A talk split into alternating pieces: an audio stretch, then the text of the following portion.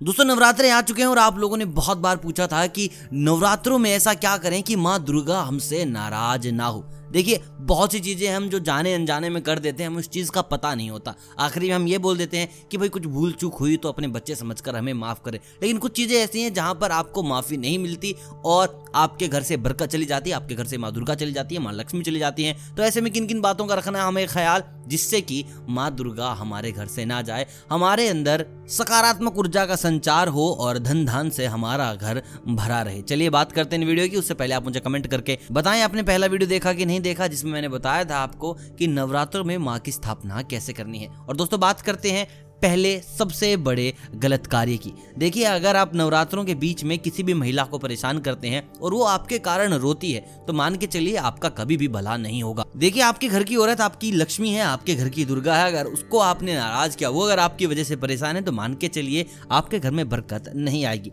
दूसरी चीज़ कि आप भूल कर भी खंडित दीपक से माँ की पूजा ना करें। देखिए, अगर आपका दीपक खंडित है तो मैं कहूँगा, आप किसी भी प्रकार की पूजा में उसका इस्तेमाल ना कीजिए। खासकर नवरात्रों में अगर आप करते हैं तो आपको इसका भारी नुकसान चुकाना पड़ सकता है। दोस्तों, तीसरी चीज़ जो आपको याद रखनी है, आप पूजा में या घर के दैनिक कार्यों में, या फिर मैं कहूँ, माँ के नज़दीक चमड़े से बनी हुई चीज़ें ना लेके जाएँ, क्योंकि अपवित्र होती हैं। ये आपके पूजा घर को खंडित कर सकती हैं और आप माँ दुर्गा को नाराज़ कर देंगे, जिससे आपके घर में बरकत आएगी नहीं। दोस्तों, याद रखें कि आप इन नौ दिन ब्रह्मचर्य का पालन करें भूल कर भी संबंध ना बनाएँ। दोस्तों, इससे अगली चीज़ जो आपको करनी है, आपको उधार नहीं देना है। देखिए, नवरात्रों का ऐसा दिन है जहाँ लक्ष्मी आपके घर में आती है, माँ दुर्गा आपके घर में आती है।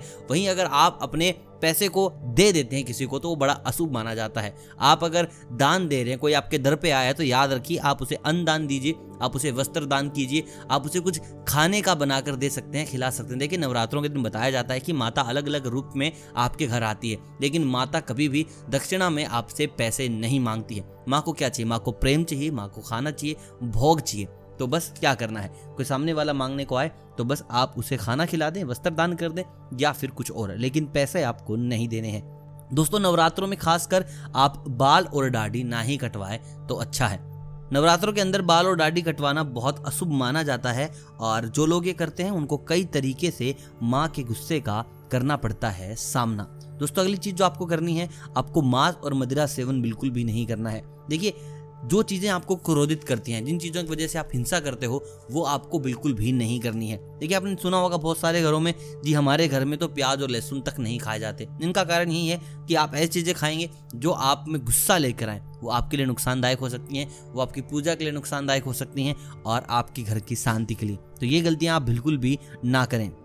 दोस्तों, खाना बनाने के बाद याद रखें कि आपको गाय और कुत्ते के लिए भी रोटी बनानी है। ऐसा नहीं है कि बस गलती से एक बच गई तो उन्हें दे देंगे। आप स्पेसिफिक उनके लिए रोटी बनाएँ। अगर आपके दर पर, आपके घर पर गाय और कुत्ता आते हैं तो उनको मीठा ज़रूर खिलाएँ।